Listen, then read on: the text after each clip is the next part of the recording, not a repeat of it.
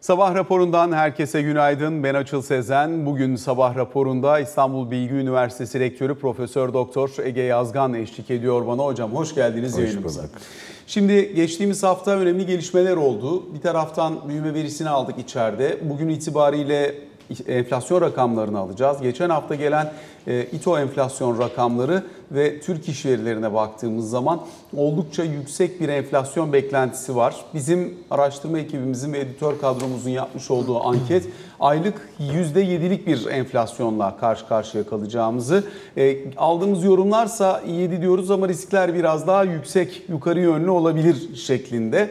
Dolayısıyla hani 7 veya biraz daha üzerinde bir enflasyon beklentisi var piyasanın.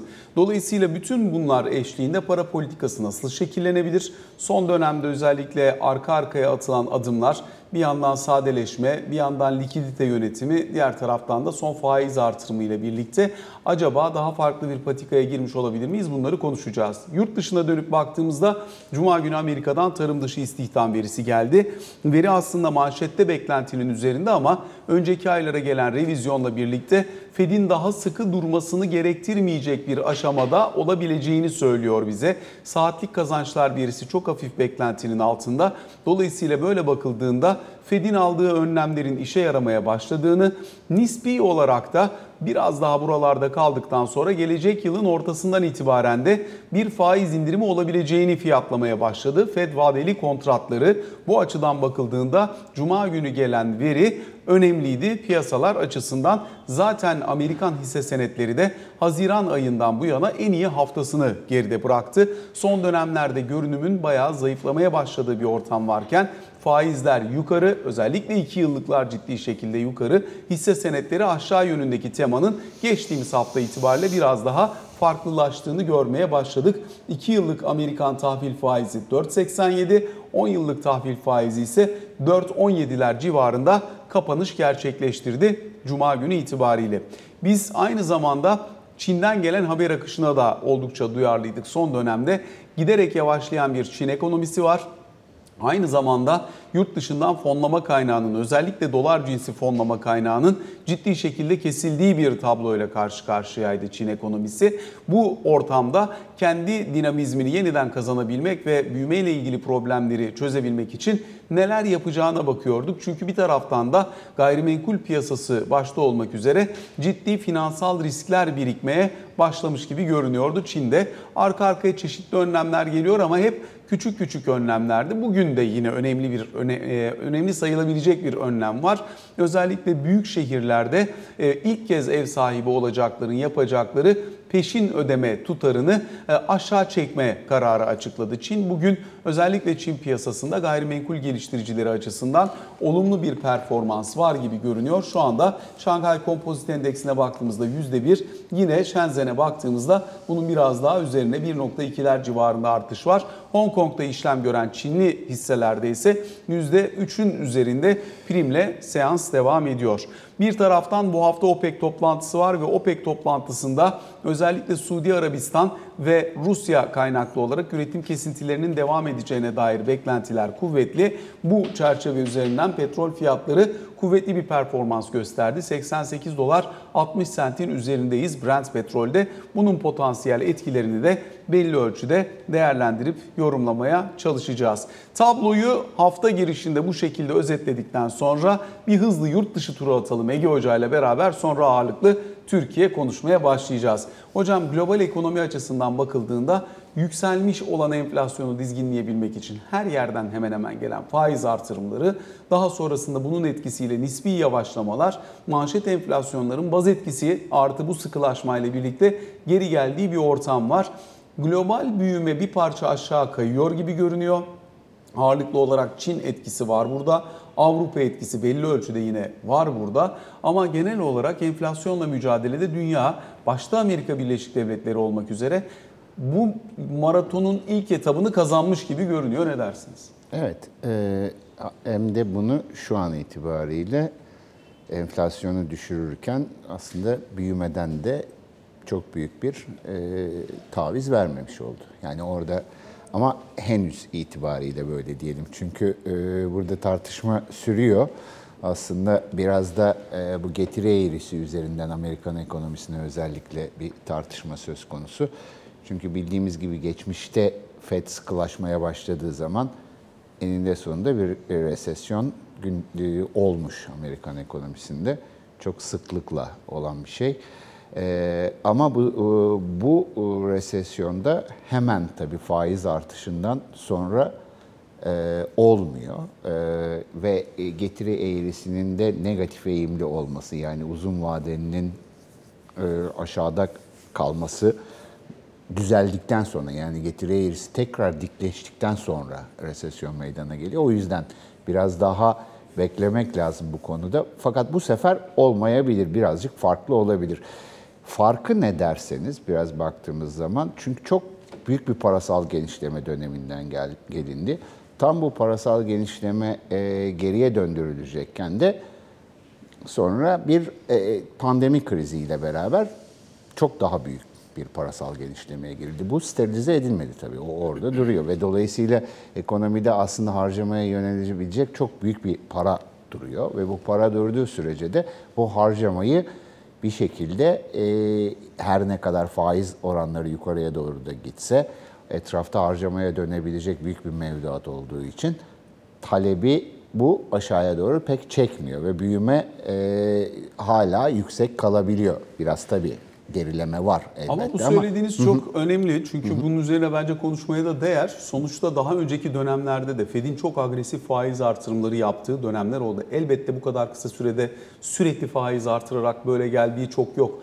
Ama e, ilk defa bu kadar yüksek oranlı bir faiz artırımında çok ciddi bir soğuma olmadan gelinebildi. O da bilanço büyüklüğüyle doğrudan orantılı gibi görünüyor. Yani 8 trilyon doların üzerine gelmiş olan bir bilanço o da küçük küçük daralıyor. Oradan da bir sıkılaştırıcı etki geliyor ama hani o yumuşak iniş belki de bu ciddi bilanço büyüklüğüyle ve yaratılmış kaydi paranın yaratmış olduğu finansal riskleri kurtarıcı yansımayla da oluşmuş olabilir mi? Olabilir. Bir, bir, bir o var. Bence ben çok yani bu e, üzerinde düşünülmesi ve incelenmesi gereken bir konu. Bir diğeri de tabii şu. e, uzunca bir dönem negatif reel faizden geliyorsanız aynı şekilde bu parasal sıkılaşmayla ve enflasyonun altındaysa yani enflasyon vardı enflasyon çok çıkmadı bu kadar büyük bir bilanço büyüklüğüne rağmen ama makul bir düzeylerde de olsa yani 2 3 bir enflasyon vardı ekonomide sıfıra yakındı faizlerde neredeyse sıfırdı. Şimdi bu negatif reel faiz borcu da bir şekilde deflate ediyor. Borçlulardan negatif reel faiz olduğu için.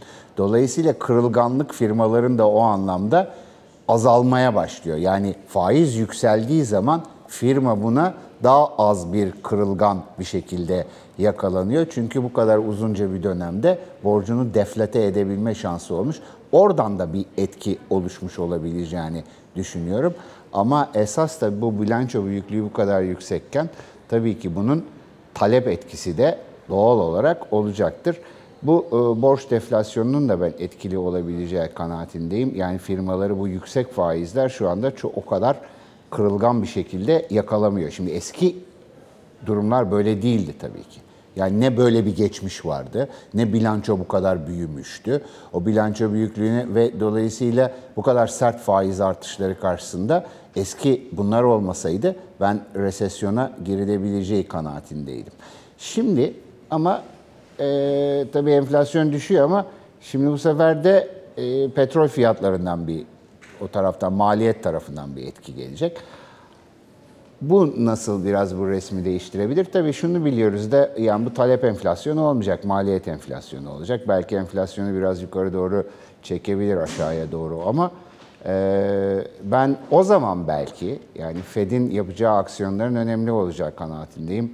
Belki öyle bir durumda daha fazla bir ek faiz artırımıyla fa- e, talebi düşürmeye çalışırsa o zaman bir resesyon hatta o zaman belki biraz stagflasyona benzer bir ortam olabilir.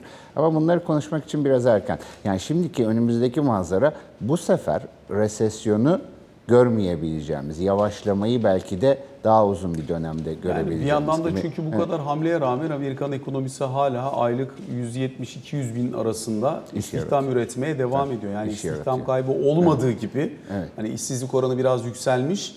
Yükselme sebebine baktığımız zaman da iş gücüne katılımın 2.0.2 puan artmış olmasından kaynaklandığını görüyoruz. Yani bu da aslında bir vaka. Çünkü daha önceki dönemde yaşam koşulları Covid-19 sonrasında kolaylaştığı ortamda insanlar biraz da tırnak içinde carpe diem yaklaşımıyla Evet, hani evet. çalışmayalım yaklaşımı sergileyebilmişlerdi. Şimdi iş gücüne katılımın artması bu anlamda da önemli. Yani insanlar yüksek enflasyonist ortamda çalışmak zorunda hissediyor, iş aramaya başlıyor. Evet. İşsizlik oranı da biraz biraz yukarı kayıyor gibi Evet. görünüyor. Böyle bir etki oldu tabii. O onu çünkü o dönem artık bitti. Hani bu kadar yardımlar, Covid süresince olan vesaire. E şimdi enflasyon da yükseldi, satın alma gücü de öylece düştü. İnsanlar çalışma hayatına dönmek e, zorundalar. O, o bu manzarayı o anlamda değiştiriyor ama yani söylediğiniz gibi ekonomi hala iş gücü yaratmaya devam ediyor. Yani hani büyüme kapasitesinde o anlamda bir e, şu ana kadar bir yara almış gibi değil. E, evet ben bu sefer farklı olabileceğini düşünüyorum doğrusu.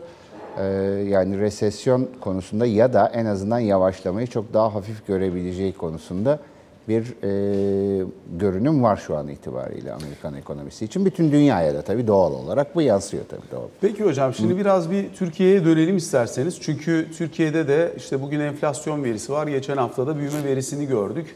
Büyüme hala canlı görünüyor Türkiye'de. Fakat özellikle geçen e, cuma günü gelen e, PMI verisine dönüp baktığımız zaman ikinci ay üst üste 50'nin altında 49.9'du Temmuz ayı verisi. Şimdi 49 seviyesine geldiğimizi görüyoruz. İki temel faktör burada belirleyici olmuş gibi görünüyor Türkiye'de üretim cephesi için. Birincisi yüksek girdi maliyetleri. Türk lirasının değer kaybından kaynaklanan girdi maliyetlerindeki yükseliş bir parça rol oynamış. İkinci olarak da dönüp baktığımızda ücretlerdeki yükselişin de imalat iştahı üzerinde bir miktar negatif etki üretmeye başladığını anlıyoruz. E, Elbette dönemsel olabilir, daha uzun vadeli incelemek gereken veriler PMI verileri ama bir şey söylüyor. Gerek yeni siparişlerde gerek üretim çerçevesindeki planlamada bir miktar e, bu soğuma etkisini hissetmeye başlamış gibi görünüyoruz. Ne dersiniz? Evet. E, bunun e, göreceğimiz kesindi zaten çünkü kredi daralması da çok net etrafta. Biraz da tüketim iştahında belli bir düşüş var ama hala enflasyon beklentisi çok yüksek olduğu için e, ister istemez tüketimin öne çekilme davranışı ya da yatırımın fark etmez. Yani harcamanın öne çekilme davranışı fiyatların ileride artacağı beklentisi çok güçlü olarak sürdüğü için e, veriler de bunu destekliyor. Başta söyledik zaten e, bu ayda enflasyon neredeyse on- on- yani 8 gibi bir şey görülecek gibi. E, dolayısıyla geçen ay 10 civarında bir enflasyon. E, şimdi çok yüksek yani bunlar. Dolayısıyla ve bunun devam edeceğine dair inanç da var. E, do- dolayısıyla öyle olunca bu kolay olmuyor. Yani soğuma etkisi o kadar kolay olmuyor. Çünkü talep hala canlılığını koruyor. Şöyle bir şey e, söyleniyor. Ben bunu çok insandan duyduğum için piyasada, belki de esnaflardan bile daha çok duyduğumda. Evet yani iş var diyorlar. Yani çok canlı ortam. Ama şey bize bir şey kalmıyor. Hani Bereketi yok. Bereketi yok. Enflasyon bereketi Enflasyon be- evet enflasyon. Dolayısıyla yani canlılık var. Para dönüyor. Dolayısıyla para döndürüyorlar ama eninde sonunda o parayla kendi e, satın alma güçleri de çok ciddi biçimde düşüyor. Böyle bir ortamdayız. Yani baktığımız zaman bunun omurtadan kalkması gerekiyor. Enflasyon beklentisinin derhal inmesi gerekiyor bunun için. Çünkü bir taraftan da en önemli bu sadece iç piyasa değil, ithalat tarafı da böyle çok canlı. Dolayısıyla orada da yani vatandaş tamam dövize belki yönelmese o sefer döviz cinsinden alabileceği mallara doğru yöneliyor. Firma da öyle alabileceği girdiği aramalını şimdiden erkene çekmeye çalışıyor. Stoğunu ekliyor. Şimdi ama belki bunlar biraz zayıflamaya başlar. Çünkü biraz tüketim aşağıya doğru düşse o zaman zaten elde de stok varsa dolayısıyla artık o alımları ertelemeye baş, e, e, yani öne çekmekten vazgeçeceklerdir. Burada bir soğumayı görmemiz lazım ama henüz daha görmedik. Yani son dış ticaret rakamında ithalat yine e, rekorlar kırdı. Dolayısıyla esas orası tabii ki önemli. Kırılgan tarafımız hep döviz e, tarafında olduğu için oradaki harcamanın da aşağıya doğru gitmesi gerekiyor mutlaka. Tabii bu e, istenilen bir şey olmuyor. Doğal olarak biraz önce konuştuğumuz gibi nasıl Amerikan ekonomisi de burada acaba işsizlik olacak mı vesaire şeklinde sorular akla geliyor. Tabii ki de yani resesyon olacak mı sorusu ister istemez burada e, önemli bir soru. Ama e, şunu düşünmek lazım. Belki de bu sanılan resesyon o kadar da şu anda bizde de aslında Amerikan ekonomisine benzer bir bilanço yükselmesi var. Ciddi bir enflasyonist ortamda. Yani bunun da biraz e, ortadan kalkması gerekiyor ki belli bir ölçüde talep hafiflesin. Önemli olan reel etkisi dediğim gibi işsizlik olacak mı olmayacak mı? Evet belki böyle faizler daha da yukarı giderse ki gide- gidecektir e, enflasyon sürdüğü e, sürece. Şimdi o zaman bir takım firmaların belki de çok verimsiz ortamda çalışan küçük ölçekli firmaların e, iflas iflasla karşılaşması ve istihdam kaybını yaratması mümkün ama esas konu şu anda bunun kayması gerekiyor. Yani yatırım davranışı eğer enflasyon düşerse ve öngörülebilirlik beklenti düşerse, öngörülebilirlik artarsa o zaman bunun yatırım zayıf yatırımdan daha güçlü bir yatırıma gelip belki de oradan oluşacak e, e, iş gücü kaybını o şekilde telafi etmek mümkün olabilir. Her ne olursa olsun ekonominin bu şekilde devam etmesi mümkün olmadığı için belli bir süre zayıfladıktan sonra zayıfladıktan sonra tekrar harekete geçmesi gerekiyor ki bu e, enflasyon, büyüme, evet büyüme ama son derece e, kompozisyonu sağlıksız bir büyüme, sürdürülebilirlik açısından bir kere ithalat çok yüksek. E, bunun değişmesi kesinlikle gerekiyor. Bu arada bugün itibariyle e, e, Sayın Ticaret Bakanı'nın e, Cumhurbaşkanı programına iştirak edecek olması nedeniyle dış ticaret verileri sabah bu saatte yazılı olarak açıklandı. Normalde e, toplantıyla açıklanıyordu. Sabah bu saatte geldi veriler. E, Ağustos ayı itibariyle dış Biraz ticaret düşmüş. açığı 8.9 milyar dolar kabaca. E, ihracat rakamlarına dönüp baktığımız zaman Ağustos'ta 1.6 %1.6 artışla 21.6 milyar dolarlık bir ihracat rakamı var. İthalatta bir miktar gerileme olduğunu görüyoruz. %6.3 azalmış ithalat rakamı 30.5 milyar dolar. Evet. Dolayısıyla bunun tabii Evet. önemli bir kısmı ağırlıklı olarak enerji maliyetlerinin aşağı gelmesinden ihracat tarafında artış var ama e, bu dönemdeki artış önemli çünkü bütün dünyada ticaretin Ticaret daraldığı tarafı, bir çok ortamda doğru. sağlanmış Evet. olan bir ihracat hemen hemen kabaca geçen yılki seviyesini korumaya e, meyletmiş bir ihracat verisiyle karşı karşıyayız ne dersiniz? Çok güzel. Ben biraz önce söylediğim bu veriyi bilmiyordum. Ee, ben Temmuz verisinden e, söylediğimi söyledim yani. Temmuz verisinde durum tabii oraya göre bu bir iyileşme. Yani şu anda ithalat talebinin aşağıya doğru gelmiş olması bir e, önemli. E, bunun böyle devam etmesi gerekiyor. Yani başka türlü bunun devam ettiği zaman zaten bütün makro dengeleri bozan bir durumda. Bir, sürekli cari açık, yukarı doğru çıkan bir cari açık, işte dış ticaret açığı, işte turizmle kapat kapatabiliyorsunuz bir süre yaz aylarında ama ondan sonra bittiği zaman bu bunu kapatmanız söz konusu olmayacak. Ee, dolayısıyla e, bunun değişeceğine dair bir işaretin e, makro denge açısından özellikle de döviz kuru, enflasyon, bütün diğer cephelerde etkisi olacağı kanaatindeyim. Daha da hızla e, bunun devam etmesinin özellikle ithalat tarafının harcamanın düşmesi açısından önemli olduğunu düşünüyorum. Başka türlü bu dengelenmeyi sağlamak da mümkün değil. Enflasyonu da kontrol altına almak da mümkün değil. Dediğim gibi bu belli bir ölçüde belki ithalat tarafından değil ama e, işte e, başka iç piyasada iç talepte düşerse tabii ki biraz önce konuştuğumuz gibi işsizlik gibi bazı e, istenmeyen sonuçlar ortaya çıkacak ama dediğim gibi onun da telafi edilmesi mümkün. En azından kısa bir vadede telafi edilmesi Şimdi mümkün. ithalat konuşurken hocam en önemli faktörlerden bir tanesi elbette altın ithalatı. Çünkü Tabii. buradaki toplam e, ithalat kalemleri içerisinde artık bayağı önemli bir yere gelmişti altın ithalatı. Toplamda e, buradaki rakama bakarsak 22.8 milyar dolar 8 aylık altın ithalatı Türkiye'nin. Buraya tabii önlemler geldi. Evet. Dolayısıyla bu önlemlerle birlikte bunun da belli ölçüde soğuması beklenebilir. Ee, hani 8 aylık e, ithalatının içerisinden işlenmemiş altını dışarıya bırakırsak o zaman %2.3 azalma var ithalat kaleminde. Dolayısıyla böyle bakınca çok belirleyici faktörlerden bir tanesine dönüşmüş görünüyor. Ne dersiniz? Doğru. Ya bu para politikasının bir sonucuydu zaten geçtiğimiz Evet. dönemden bu yana Evet. stabilitesiyle birlikte. Doğru ama altın tarafı tabii neden bu hale geldi? Aynı şeyle. E, Yani bu yaşadığımız negatif reel faizin sonucunda altının da tıpkı işte dövize yönelmesi, tamam orayı KKM ile kolluyorsunuz. İşte borsa yukarı doğru gidiyor. İşte konut fiyatları, otomobil fiyatları vesaire bütün mal fiyatları altında o anlamda e, bu şekilde bu ortamın sonucunda yukarı doğru gitti. Bu ortam düzelirse zaten esas önemli olan TL'nin cazip hale gelmesi TL faiziyle birlikte.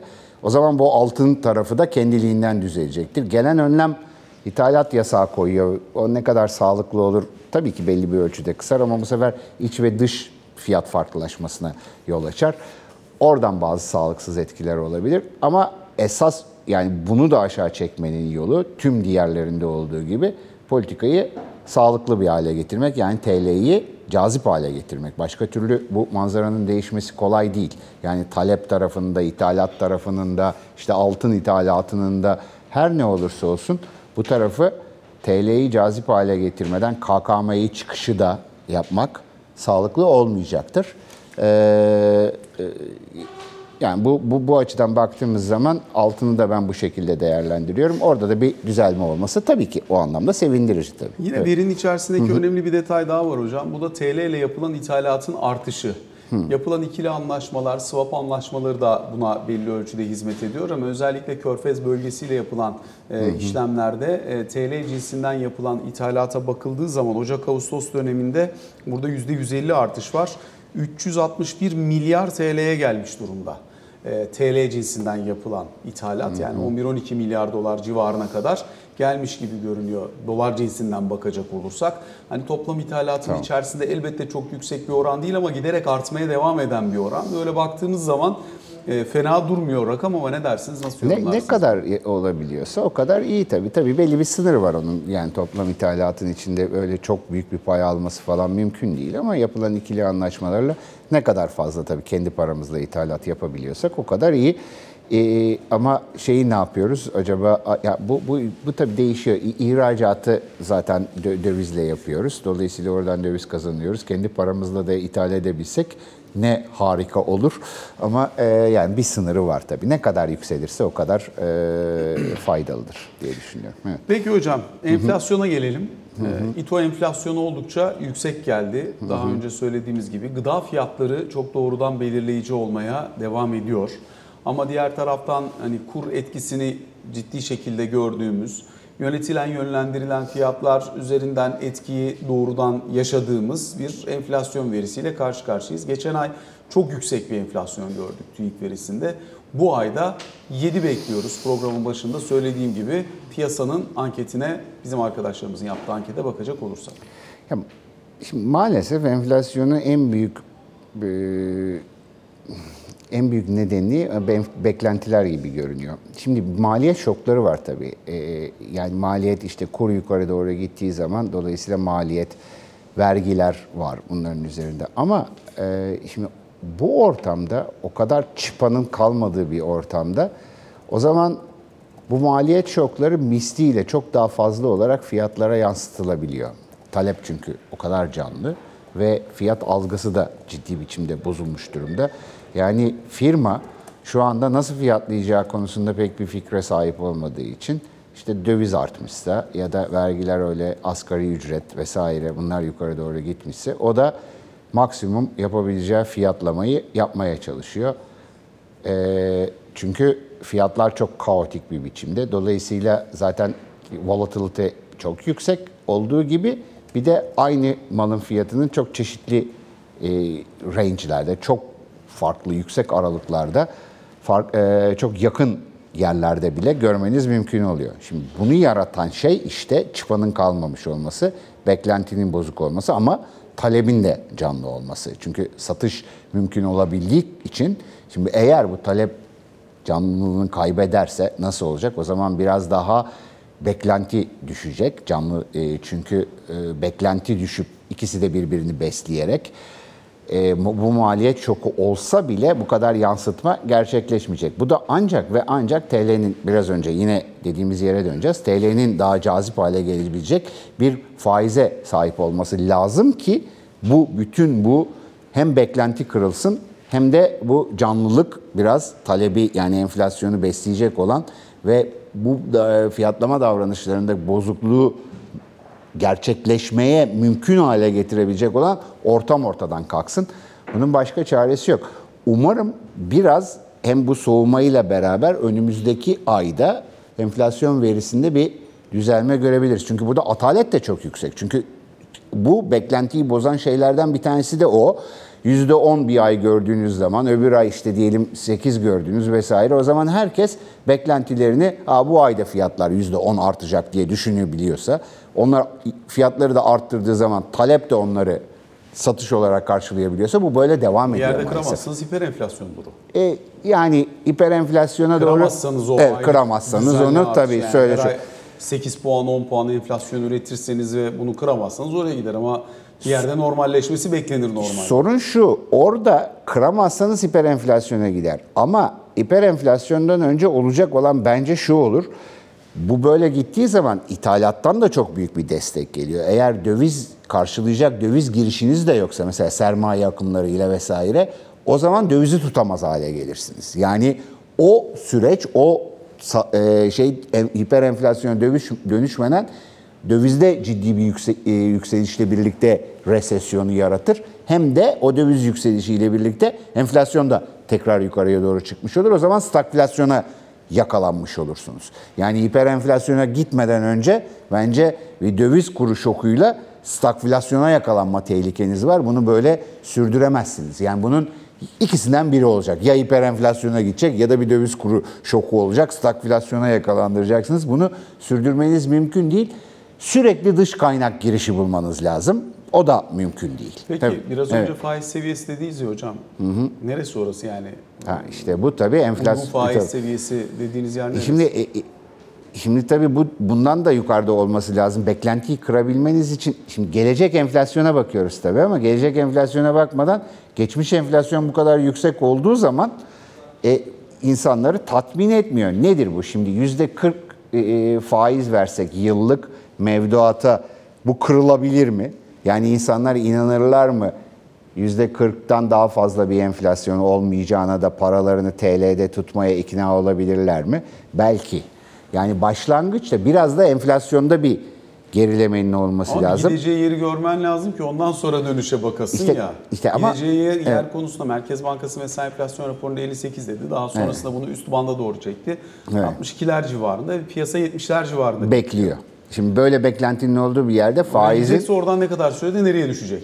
İşte yani onun için mevduat faizlerinin hızla yukarıya doğru gitmesi gerekiyor ki bunun kırılması gerekiyor. Başka türlü zaten ben şimdi e, ilk bu faiz konusunda ben önden hızlı bir faiz arttırımı olması gerektiğini düşünen taraftaydım. Ama o tercih edilmedi. Arada belki bir sürpriz yapıldı son 7,5 e, puanlık artışla. Ama bu devamı olursa o tarafta e, bu görünüm biraz düzelebilir. Ama enflasyon beklentilerini düzeltecek bir faiz artışı nedir diye soruyorsam ben şu anki seviyelerinin bayağı yukarısında. Çünkü telaffuz ettiğin senin de yıl sonu enflasyonu beklentisi yüzde yetmiş. Ama e, gelecek yıla taşımak gerekiyor tabii. O, onunla baktığımız zaman herhalde beklenti yüzde yetmiş değildir tabii. Orada onun altındadır. Ama e, ne olursa olsun e, işte e, mevduat faizinin daha yukarı gitmesi gerekiyor ki o da neden yapılmak istenmiyor? Tabii doğal olarak kredi faizi de yukarı gidecek. E, doğal olarak o zaman da işsizlik olacak. Konu bu. Ama böyle bunun sürdürülebilirliğinin de olmadığının iyi anlaşılması gerekiyor. Merkez Bankası sanırım son bu hamlesiyle beraber o yönde bir adım attı. Bu sıkılaştırmaya devam edecek ve yavaş yavaş da aslında bakın şeyde görmeye başladık. Ee, yani bir piyasadan da bir e, şey başladı. İşte stoklar artıyor, satışlar olmuyor vesaire. Şudur otomobillerde böyle bir hava oluşmaya başladı. O havayla beraber e, faizler de eğer böyle devam ederse o şekilde belki bunu kırmayı başarabiliriz kısa vadede. Yani yoksa ben eninde sonunda kıracağımıza eminim tabii ama e, yani bunu çok da ne kadar ertelerseniz kırmayı o zaman maliyetinizi de daha fazla arttırmış oluyorsunuz. Meselelerden bir tanesi de bu. Maliyetinizi daha fazla arttırınca bu sefer yapmak istememeniz isteğiniz de zayıflıyor. Dolayısıyla böyle ki o da kendini besler bir hale dönüşmüş oluyor. Hocam çok teşekkür Ben ederiz teşekkür bu sabah bizlere ayırdınız. Sorularımızı yanıtladınız. Kısa bir ara. Sonrasında Ali Can Türkoğlu ile ikinci bölümde karşınızda olacağız.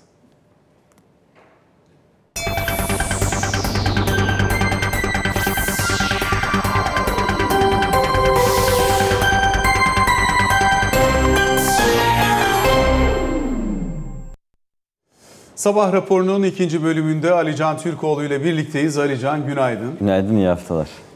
Konuşacak bir sürü konu var ama ben önce Türk kadın e, milli voleybol takımının Avrupa şampiyonluğuyla başlamak isterim. Zira hakikaten nefes kesici bir maç ama seninle daha önce Milletler Ligi şampiyonluğu zamanında da konuşmuştuk. Hani Türkiye'de e, bir şey doğru planlandığı zaman, işin içerisine akıl girdiği zaman, tarafgirlikten veya işte kulüplerin kendi içerisindeki e, doğru olmadığını futbolda hemen hemen her gün gördüğümüz yapıdan doğru tasarlanmış, doğru planlanmış bir gelecek yapısına dönüştüğünde Türkiye'nin aydınlık yüzünün, Cumhuriyet kızlarının 100. yılda nasıl bir başarıyla karşımıza çıktıklarını gördük. Avrupa şampiyonu olduk. Ee, ya tek tek hepsini gönülden kutluyorum. Gerçekten ee, işte filenin sultanlarının, Türk kadınının ee, istenildiği ve emek verildiği zaman ne kadar başarılı olabileceğini, hiç kimseden hiçbir anlamda hiçbir düşüklüğünün olmadığını ve ee, işte sen söylediğin planlamayı, ee, bu arkadaşlığın, bu aile ortamının ül- bir ülkeyi nerelere götürebileceğini. Yani dün akşam 21'den itibaren şöyle bir ortam vardı çevremde. Zaten telefon susmuyor ama bu sefer bütün çevrem, bütün arkadaşlarım, ailem, arkadaşlarım, herkes ya Vargas'ı gördün mü ya Ebrar ne yaptı ya Gizem nasıl çıkardı ya Hande'nin servis.